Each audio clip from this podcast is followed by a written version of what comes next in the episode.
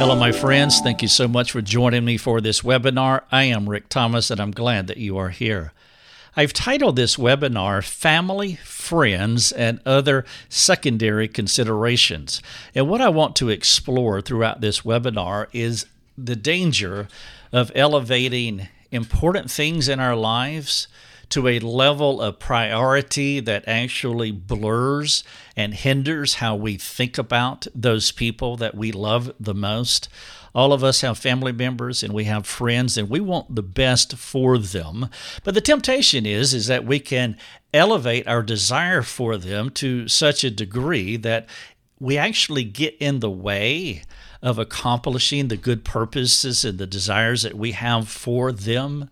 And so the title again is Family, Friends, and Other Secondary Considerations. And a great way to get at what I am suggesting here and the appeal that I'm making throughout this webinar is I want you to answer this question. This is how I want you to to start and if you would take the time maybe to mentally jot something down or even on a piece of paper if you would jot down your answer to this question. Here it is.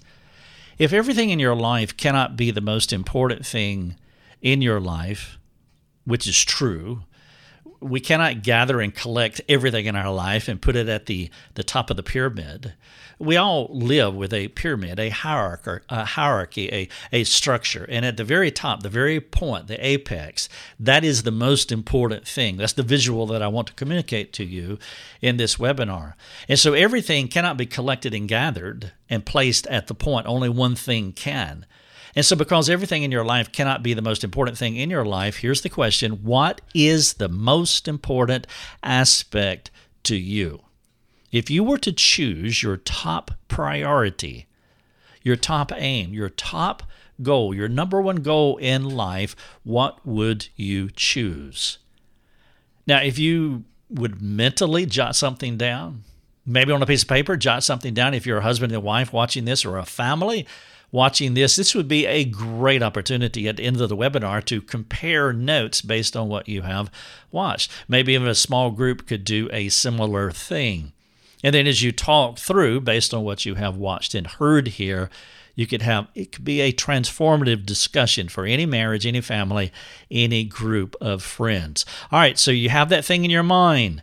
If you were to choose your top priority, top aim, top goal in life, what would you choose? Now, I want to mention a few goals that all of us should have in our lives but everyone that I'm going to mention here are secondary goals. Now, maybe as you read through this list, you will see the thing that you jotted down either mentally or on a piece of paper. Now, I don't want you to change, okay, just to get the right answer. I want you to hold fast to the thing that you have that you've made a note of even though you may see it on this list and may think, well, possibly I've gotten it wrong, because it's very common for us to elevate secondary goals to a place of primary aim or desire in our lives. For example, your wife's sanctification is an outstanding goal but it cannot be the primary goal in your life. Now, if you're a, a wife watching this, you would just substitute the word husband and you would say, My husband's sanctification, and that's what I jotted down. If that's what you jotted down, then that would be that would be a mistake. And you want to change that. I don't want you to care less for your spouse, but to appropriately to care for your spouse the best way, you can't make them your primary goal in life. Well, what about your children's concerns? For those of us who have children, I think it's kind of understood that we live in a 24 7 state of concern. There's a low riding worry in our lives that runs through our lives because we love our children and because we are fallen people it's very easy to cross the line and over worry about our children because we hope so much for them. We want them to have the best possible kind of life. And so I'm not suggesting that you care less for your children, but make sure that you prioritize your concerns for your children to at least a secondary or tertiary position. Well, what about your children's salvation? Shouldn't that be a primary goal? No, it's a secondary goal. I will explain in a few moments. for those of you who are vocationally uh, centered or career centered, maybe it's the job that you do. Whether it's inside the home or outside the home, you work hard and you work unto the Lord, and that is the main thing about your life. I'm glad that you work hard inside or outside the home. I'm glad that you do your job well, but that cannot be the main thing. Perhaps there are reputational aspirations, and I'm using this term in a, a good sense here. We won't have a good reputation with the Lord. We, won't we want to have a good reputation with others also as we live the Christ like. That is a good reputation and that's the reputation that we want. And so maybe your reputational aspirations, in the good sense of that term, is the most important thing for you. I would suggest that you'd make that too a secondary goal. Now, maybe I didn't list anything for you that you have already thought about. Well, then my last line item is for you to to fill in the blank. Now let me give you two case studies to uh, get us thinking about a person who has elevated good things that he wants for, in this case, for his wife and his children. He has taken those and he has elevated them and given them such a prominence in his mind that it controls him in an adverse way, adverse to his walk with God. And of course, it is sabotaging his family. His love and desire for them is actually sabotaging his family because he's elevated secondary desires to a higher position than what the Bible would support. And so I have my fictional friends here, Biff and Mabel and Biffy. I have began I began using uh, these fictional characters a few years ago. So uh, what I used to do is I'd use real people and real names and and someone would on occasion they would accuse me or suggest that I'm talking about them and it's not true and so I changed the names to fictional people because I don't know anybody named Biff Mabel and Biffy and Biffy's sister is Biffina by the way but Biff Mabel Biffy and Biffina represent all of us and I think from time to time we can find our themselves in parts of their story. And so I want to talk about them as an illustration of the point that I want to make throughout this webinar. And so Biff's chief aim in life is, is his wife.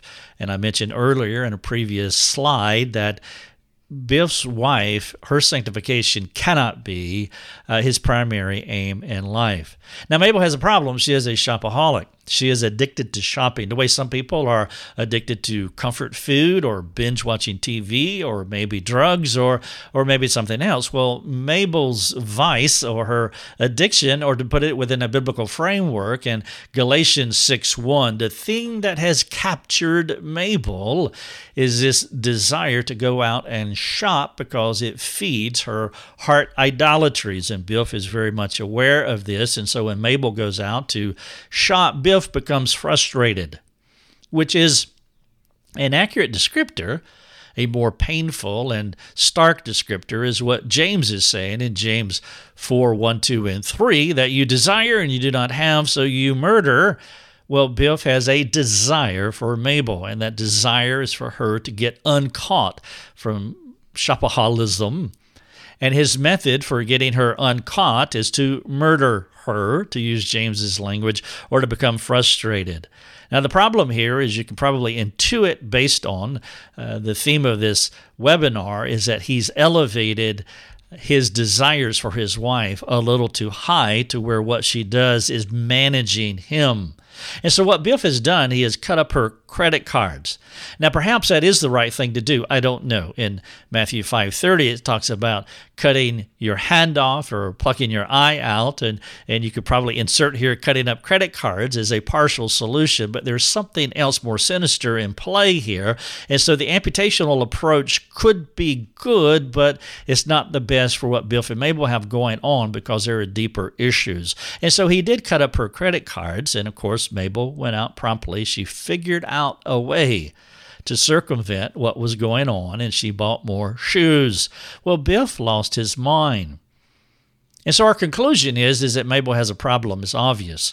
Sin has captured her, it has lured her into the store to the place to where it's it's not a I I just I can't stop this. It's like I won't stop this. It's it's that strong and that controlling with Mabel. And of course, Biff obviously has a problem too. Illustration number two when your son becomes your chief purpose in your life. And so now we have Biffy. Now, Biffy is not a believer, and Biff is a, a pastor. This is not an uncommon thing. Being a pastor doesn't give you special privilege. Uh, we are regenerated by grace. Repentance is a gift from God. And in this instance, uh, God's grace has not imposed itself in Biffy's life. And Biff, being a pastor, is is almost irrelevant as far as that's concerned because again repentance is a gift so we have this dynamic of a pastor with an unbelieving son again common and now biff has caught biffy smoking weed and biff similar to mabel but this time even more volatile more uh, hyperbole as far as his anger is concerned. He went ballistic. And so he lectured Biffy about salvation. Now, you can see an inherent danger here is that Biffy may become a Christian, and that could be problematic. I mean, if if someone was ballistic and lecturing me, I might salute the flag myself. Uh, this individual, Biff in this case, has taken a, a secondary excellent goal and he has intensified it so much that uh, now it's controlling him in ways that are not healthy for him and his family. And so Biffy obviously has a problem. He's smoking weed, and of course, there's a deeper problem that uh, he has not been regenerated, and of course, Biff has a problem too. The risk in aiming at a secondary goal is that you may obtain that goal. I mentioned that earlier that the way that Biff is reaching for this secondary goal in Biffy's life is that he may attain that goal, at least an unbiblical version of it.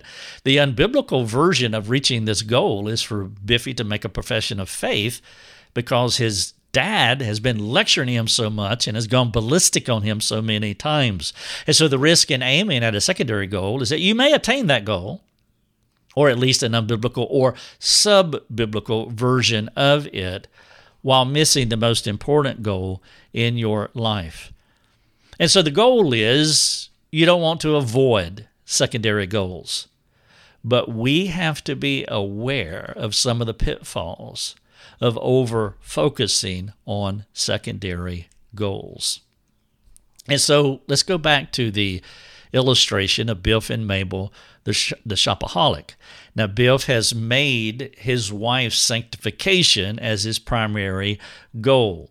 Therefore, what we have here in his approach or the template that he is using to get her to stop shopping is an Ephesians 4 22 and 24 model. Now, when I talk about Ephesians 4 22 and 24, I'm intentionally skipping verse 23. You see, verse number 22 says, Put off your former manner of life, and verse 24 says, Put on a Christ like life. Verse 23 says renew your mind, and that is a critical aspect to the change process.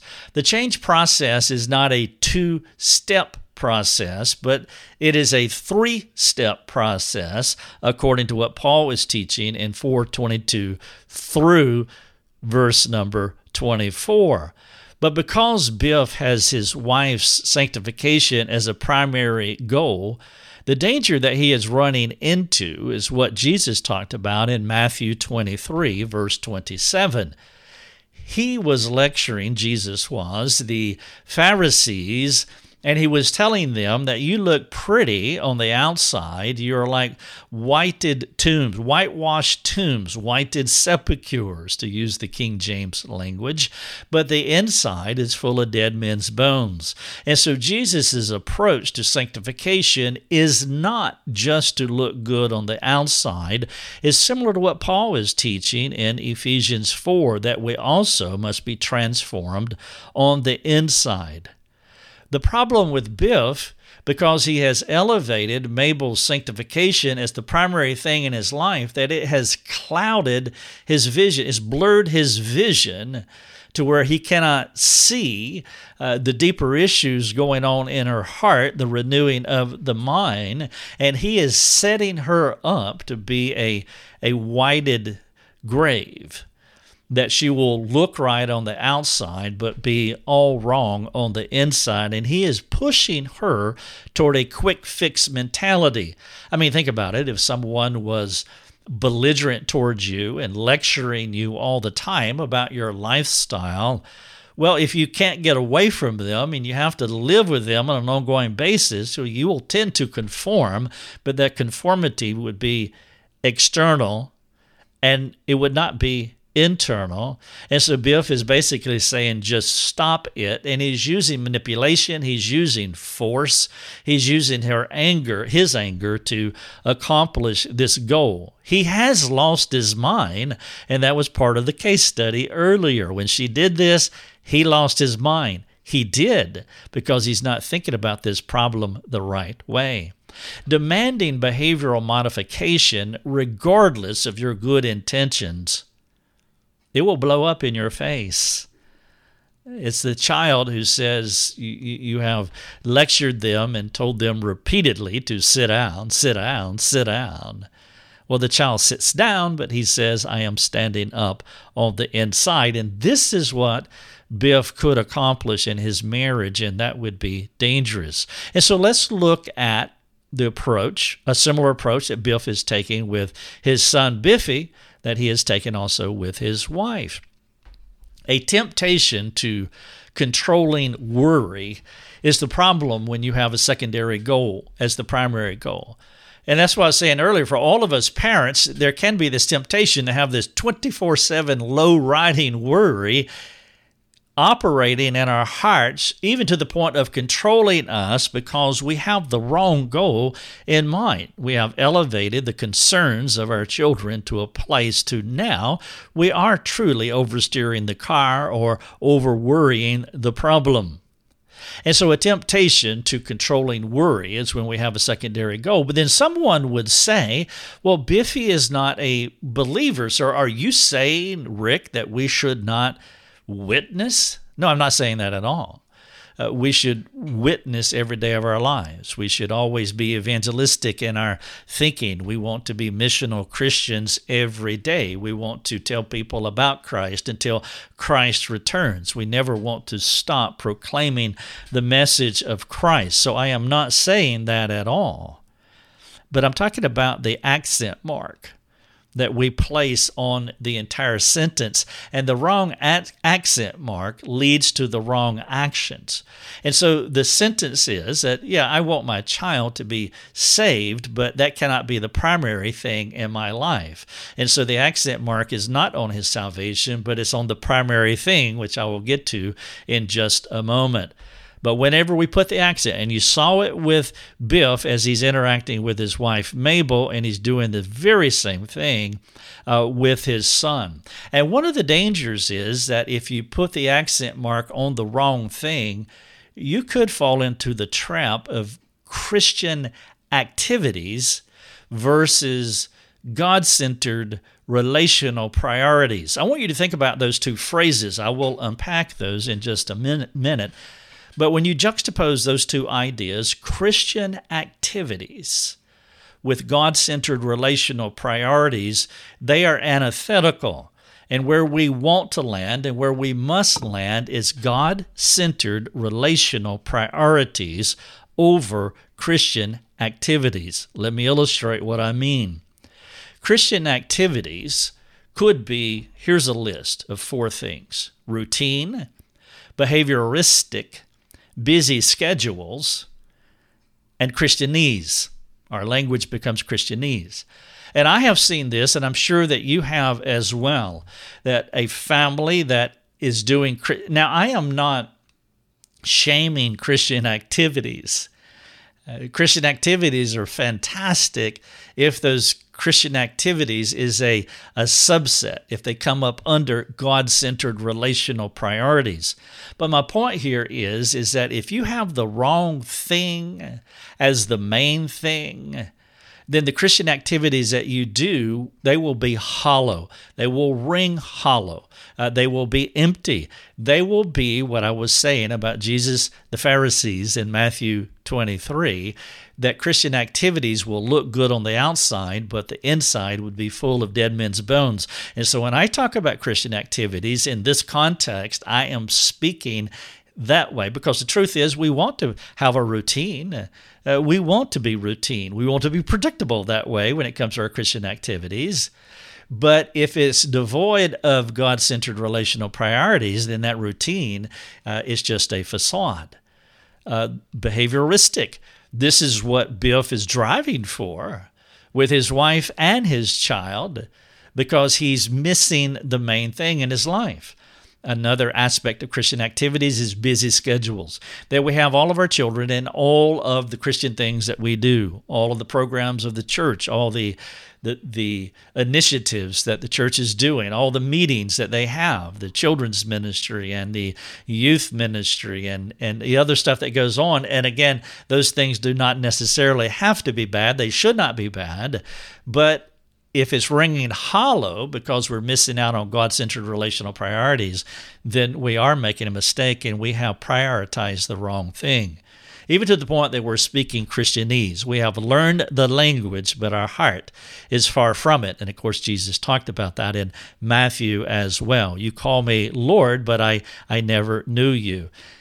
God centered relational priorities look different. Here's the list. These things are not corresponding to the four Christian activities that I've given you, so they're not mirrors of each other. They're, they're unrelated in that way, but these are four different indicators that would suggest that people who live this way they have god-centered relational priorities for example number 1 repentance which includes, in part, sin, confession, forgiveness. So, a repenting family, a repenting marriage, that is God centered relational priorities. And so you, you feel the heart inside their activities. They're just not doing routine and behavior and busy schedules and Christianese but they are repenting. They they're sinning, of course, as we all do, but they're owning it. They're confessing. They're seeking forgiveness. Uh, they are reconciling with each other. They're restoring with each other.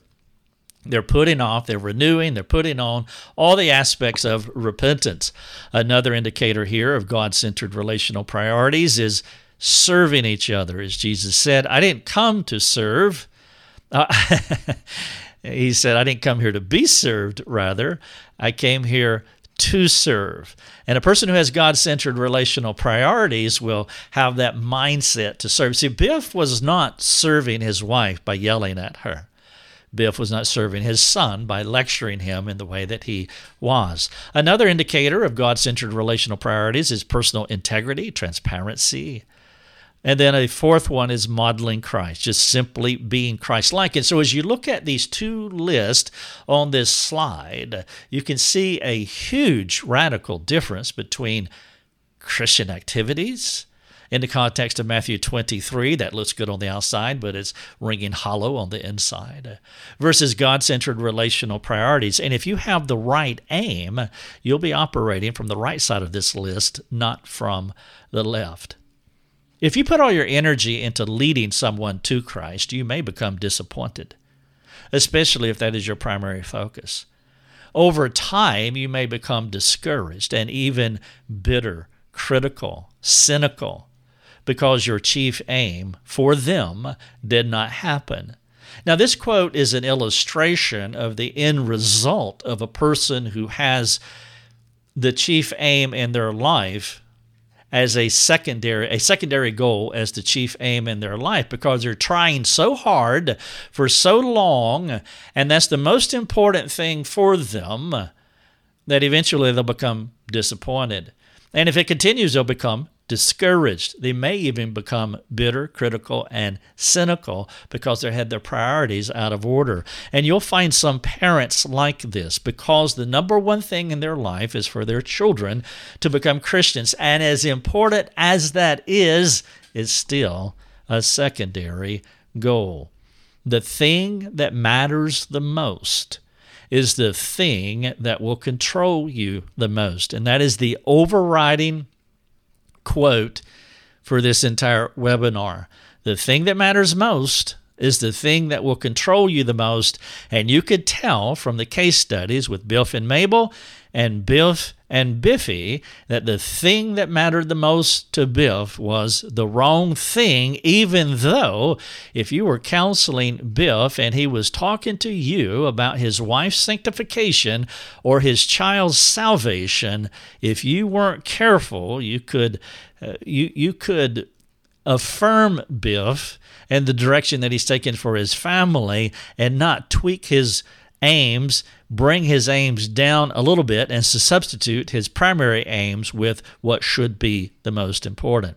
When the main thing is to get the children saved, there is a good chance that they may get saved. What else would you expect? As I was saying earlier, expectations demanded are usually met when the children are young. And if Biff if Biffy just salutes the flag and he asks Jesus in his heart and he pretends that he is a believer to get his daddy off his back, uh, this is going to be a huge, a huge disappointment for everyone when Biff becomes an adult living on his own. Therefore, the million dollar question is what is your primary aim? What should be at the top of the pyramid? All Christians should have the same primary aim in life. If we do not, we will hurt our relationships, especially those that we love the most. What is the primary aim in life? Many of you have already figured it out. It is 1 Corinthians 10:31. It is a potent sentence that is so short. Paul said it this way.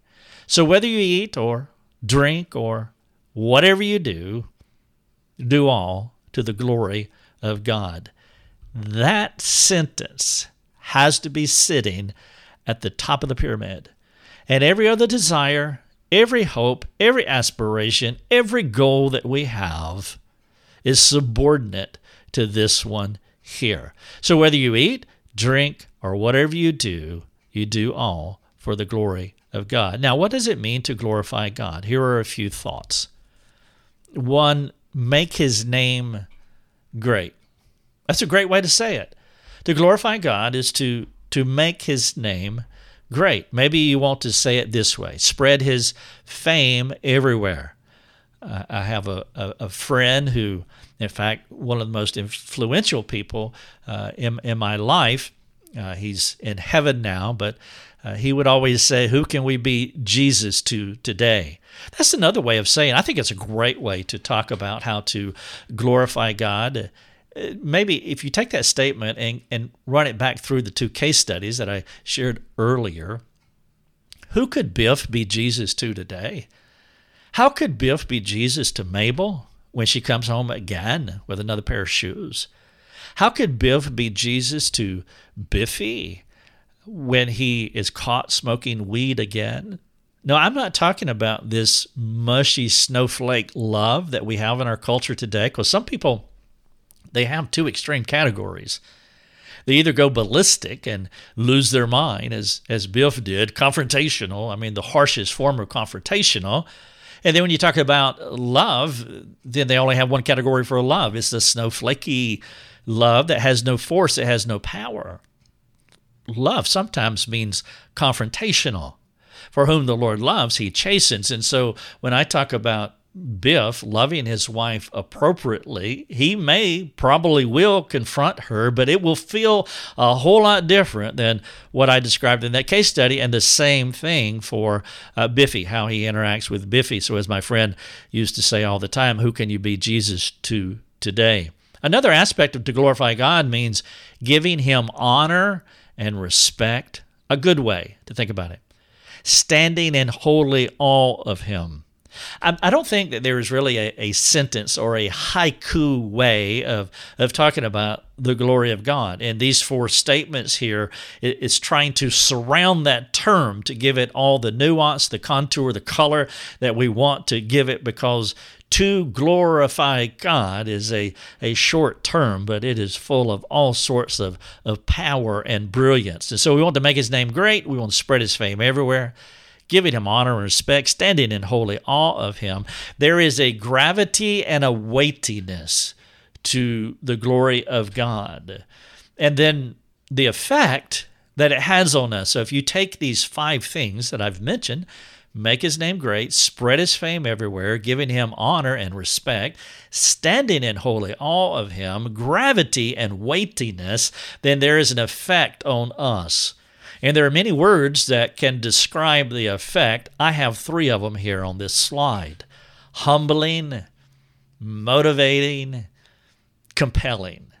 And you can think of more, of course.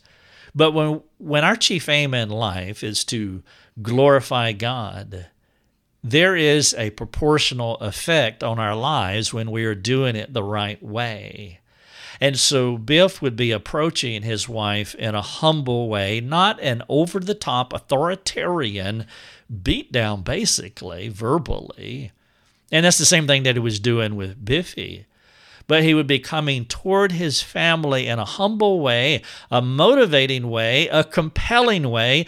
Even his confrontation of his family will be motivating and compelling. And so the chief aim, in life is to glorify God. Jesus said it this way in 1230 of Mark. And you shall love the Lord your God with all of your heart and with all your soul and with all your mind and with all your strength. You, you see the totality of what glorifying God means. And so you could take what Paul said in 1 Corinthians 10.31, what Jesus said here in 12.30 of of Mark and just just mesh it all together and it is full of brilliance and power and transformation and and how it affects our souls. Let me give you a few illustrations or a few quotes to think about the effects of God's glory on the soul. For example, number 1, it's an attitude. When sufficiently controlling the mind, it creates a filter that guards your heart while directing your thoughts. Think about that.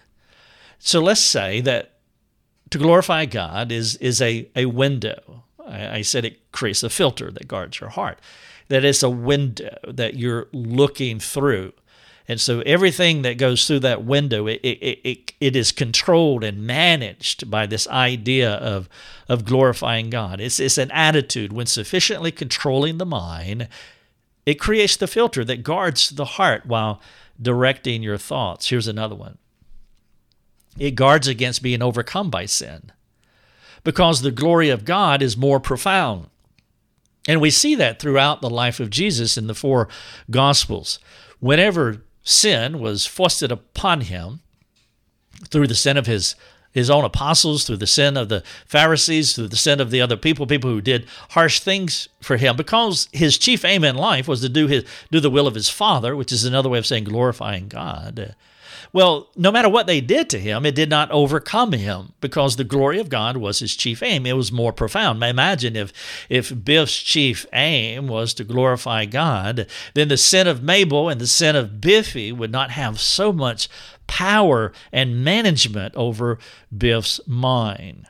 Number three, it teaches you to export Jesus to others because God's glory dominates your thinking. Well, if the glory of God is the attitude that you have, if that is your controlling thought, well, then from the heart the mouth speaks. And so it is apparent from my two case studies that the most dominating thought in Biff's mind was not to glorify God because what came up from the reservoir of his heart and out through his mouth were harsh and caustic and uh, words that did not edify and build up but tore down, beat down.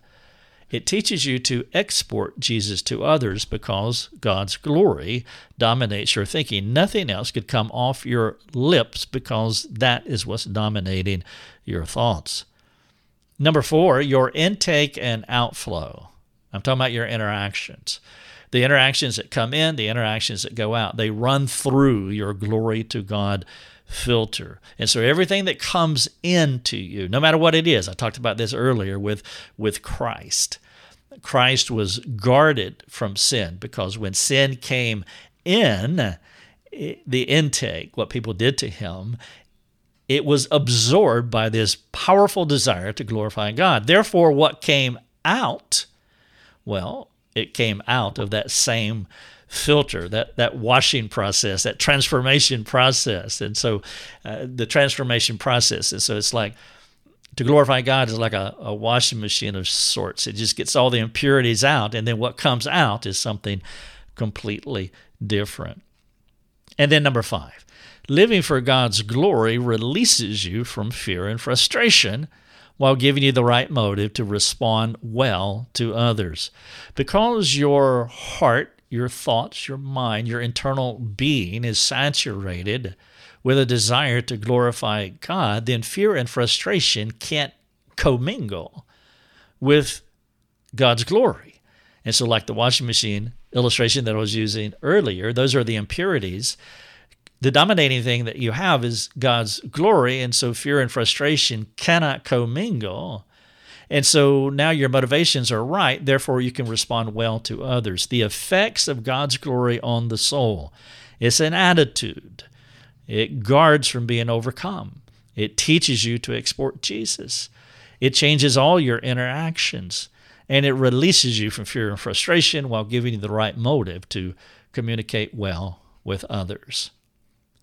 But when good desires blind, and that is the problem, bad desires we can tend to identify quickly unless we are completely dull or we have a completely hardened conscience that we blinded our minds. We pretty much know when our desires are wrong.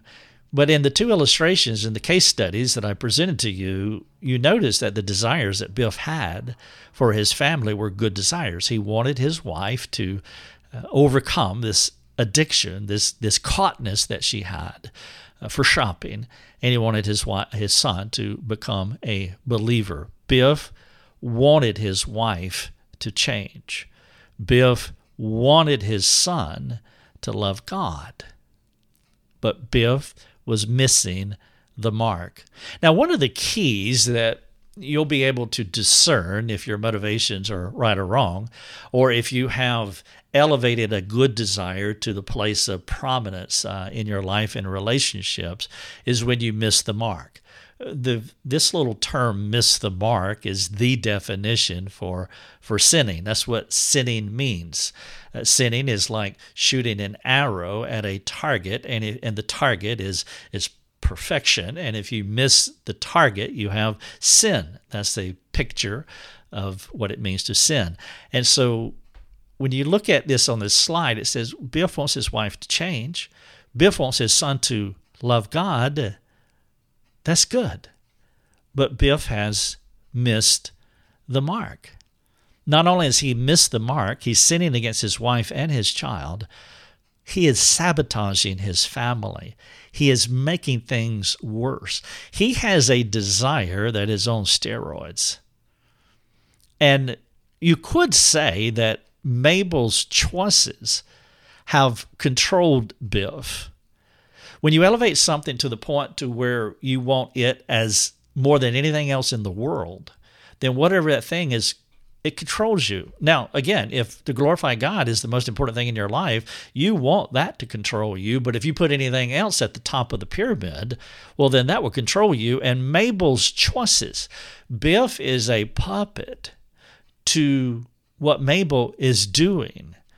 And even though Biff is coming off the top rope and sinning badly against his wife, he is also a submitted person He's submitted to her choices. Her choices have power over him. And so, in another sense, Biff is just a puppet. puppet. And the same with Biffy as well. Biffy's choices control Biff. Biff is not a free man. God is not controlling Biff, and it's obvious. And the reason why is because good desires have blinded him. If the chief end of all humanity managed Biff, he would be free from his family's control while released to bring a better kind of care to them. It is a spirit empowered, spirit illuminated, spirit illuminated care. The Spirit of God would be empowering Biff. It, would give him the energy rather than the sinful desires that he has. Biff's mind would be illuminated. Uh, the Spirit of God would be giving him light, which will give him the right responses that, that he should be putting forth toward his wife and family. A redemptive type of care if he was under the Spirit's power and under the Spirit's illumination. Spirit, uh, then Biff would be a Spirit enabled human being. Forcing righteousness on another person, it shows a lack of understanding of how change happens. Because repentance is a gift from the Lord, not a thing manipulated by spouses or parents. Therefore, if Biff came to you and shared with you this story about his wife's shopaholic ways or his son's weed smoking, you want to be very careful in how you care for Biff. You want to tease out what is going on here. You want to carefully and with discernment, you want to ask Biff specific questions about how he has responded to them because what you have, or what you could have in this situation, is a person who is complicating a real problem. And so there's no question that Mabel and Biffy have legitimate problems that need uh, to be changed. But when you compound that problem by throwing your sin on top of these two individuals, then it makes it even harder for the person to change. Forcing righteousness on another person, it shows a lack of understanding of how change happens. Repentance is a gift from the Lord, not a thing manipulated by spouses or parents. Having the right perspective is what makes Jesus so amazing. He was not controlled by people's actions, even his blood kin. And you see that story in Matthew 12, 46 through 50. When they came to him and they said, Lord, your, your mother and your brothers are out here. You remember what Jesus said. Who is my mother? Who are my brothers? It's those who do the will of God. Jesus always had the right perspective. And so his disciples were trying to uh, control him in a sense. And Jesus, he just changed things on a dime. He said, wait, let's have the right focus here. Now we know that that Jesus loved his mother and loved his brothers. We see that at the cross as he told John to take care of his mother. And that's what I was saying earlier that if you have this cultural view of love, there will be no confrontation in it. You see, Jesus was, in a sense, confronting his disciples here by saying something that was very hard, but he was loving them. And so, having the right perspective is what makes him so amazing. He was not controlled by what people did, or in this case, what people were asking him to do. He always zeroed in on his primary purpose in life, and he would not deviate from that main goal. You must decide if you're going to do the primary will of your Father. If you allow other aims to transcend that objective, you'll go off track and you will hurt people. If you are curious as to if you have done this, well, then maybe a good way to think about it is to think about how you have responded recently to disappointing events in your life. Perhaps your spouse or your child or a friend has disappointed you recently. Did you miss the mark? Did you shoot the arrow at the target and miss the target? And and is it confusing or or is it or has it been confusing because you have a good desire for them? And that desire has been inflated and elevated and placed as the most important thing in your life. And because of that, it has blinded how you think about the person that you should be helping, not hindering. Our job, my job, we are to water and plant. That is it realizing that we cannot provide growth. And so we need to be released from the pressure and the deception of expecting or forcing others to change according to our expectations. If you go back to the illustrations, the case studies with Biff and, and Biffy, or Biff and Mabel and, and Biffy, Biff was not released from the pressure or the deception of expecting others to conform. And so he was forcing them to change according to his expect, expectations. God's grace enables us to glorify God regardless of what others do. Regardless of what others do. And what that means is that it is possible that that Mabel will never overcome her caughtness. It is possible that she will never overcome the the addiction that she has in her life. It is possible that that Biffy will never uh, become a Christian, that he's never regenerated by the power of of God. But this is true. God's grace enables you to glorify God regardless of what others do. If you make your chief aim in life other things, you will live a frustrated and disappointed and anxious life. Now, this would be a good time to to think through your if you have ongoing worry and frustration and disappointment in somebody else because they're not doing something that you want them to do, that you expect them to do, don't be blinded by your good desire. Maintain that good desire. Never stop praying for them. Never stop looking for an opportunity to be Jesus for them or to them. But we can't force that on them. Uh, we don't want to be always pushing and pressuring and nagging and and, and, and trying to manipulate them, even though we don't see it as manipulation. And we don't see that what is controlling us is not God's glory, thus, we're not released people. We are not free people. God's grace enables us to glorify Him regardless of what others do. Let's take some time to reflect on everything that you have watched and, and heard. Here's a question for you Do you see the importance of God's glory being your chief aim in life? I, I trust. I mean, that's a yes and no, yes or no question close ended. And I trust that your answer is, is yes, that you see the importance. But here's an open ended question What does that look like for you? Will you be specific? At the beginning of this webinar, I asked, I said, What if you jot down the most important thing in your life? Now, maybe you said to glorify God. Okay, you got the right answer. Let's take that a step further. You have passed the Christian 101 exam. I'm not making fun of you. I'm not I'm not being cynical here at all, and I don't mean that at all. But I do understand how how Christianity works because I understand it in my own life that there can be a difference between theological intelligence, classical information that we all should know and that we all should pass the test. But then when it comes to application, that can be another animal. And so maybe you did write down that, well, my primary aim in life is to glorify God. And you knew 1 Corinthians 10:31. That is very good by the way. And you you want to be able to pass that part of the test. But what does it look like for you? Would you be specific? Now maybe you, you could do this in a backward kind of way. Rather than you explaining how it looks like in your life, perhaps you could interview your spouse or interview your children. Children, perhaps you could interview your parents or maybe interview someone who knows you very well, knows you better than others know you. Maybe teenage friends when you are away from your parents where they cannot see you.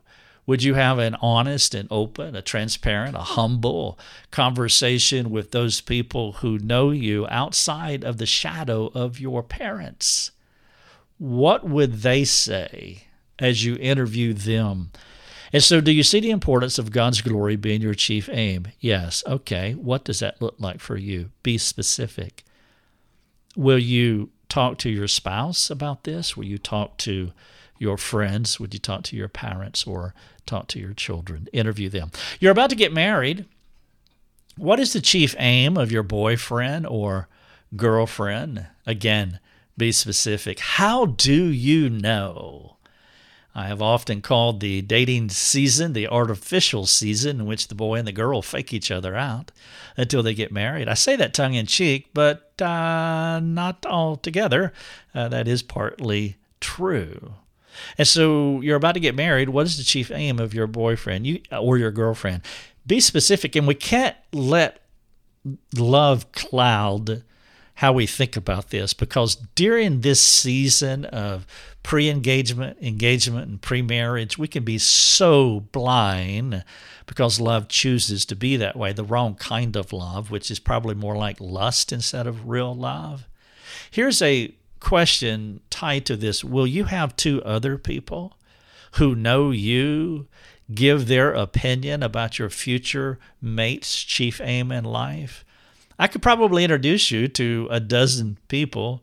I could introduce you to more than that if I took the time to think about it, who would love to sit down with a boy, boyfriend, girlfriend, a young couple about to get married, and just talk to them about the importance of this question because these people they have they're living a life of regret because they either didn't know to do this or they didn't do this or they didn't want to do this or they just had this pie in the sky idea of how things were going to be, and they just did not want to know what they did not know. And I know that I could find a couple of dozen people who would love to implore, to beg, to appeal to you to take the time. A, a little bit of embarrassment, and maybe even calling off a wedding, for example, uh, would be far better. Whatever pain that is, would be far better than living decades with regret. And it happens too often. And there are many people listening to this webinar who know that is true. Question number three What has primarily characterized your marriage? And so as you look back, you all sit down and watch the movie of your marriage up to this point. What has been the chief aim what has been the number one thing at the top of the pinnacle? What is the center of your life? What is the center of your marriage? Is it God's fame? Is it something else? How do you know? Do you agree? Husband and wife, do you agree? This would be an outstanding marriage inventory conversation interview. It would be a fabulous conversation uh, with your family members uh, if you could all sit around. I realize that some families cannot do that, and some marriages aren't at the place because God's fame has not characterized their marriage, and they're in such a place that they cannot have an adult Christian mature conversation. Now, if that is true, uh, then if you're at that place already, I would strongly appeal to you to I would appeal to you to get some help so that you can begin having these conversations because there needs to be a restructuring of the marriage if you're in that place. Would two of your closest friends, what would two of your closest friends say about your chief aim in life as a couple? Thank you so much for watching the webinar. I am Rick Thomas. The title of the webinar is Family, Friends, and Other Secondary Considerations. If you have any questions about this webinar or any other question that you might have, then please come to our ministry, our ministry website. You're welcome to ask those questions. We would love to serve you by answering them if we can. Our resources are free. You will find millions of words through article content, podcast content, video content like these webinars. Also, go to our webinar page and check out the other webinars. You will benefit tremendously from them. For those of you who appreciate what we're doing, please understand that there is a, a huge time investment and a financial investment in giving these resources away freely. If you are in a place where you can support our ministry financially, we need you. We are a growing team of, of people who who we exist to provide these life changing resources so that we can equip Christians to go out and help others. There will be many people watching this webinar. They will they will be changing and they will go out and they will impact other lives. Is if this is something that you want to get behind, we could use your support. I would ask you to pray about it. Again, any questions you have, please come and ask. Thanks again for watching the webinar. You have been listening to Life Over Coffee with Rick Thomas. If you have a question for Rick, you can let him know by sending him a note through his website, rickthomas.net. That's rickthomas.net. Thanks for listening. Enjoy your coffee.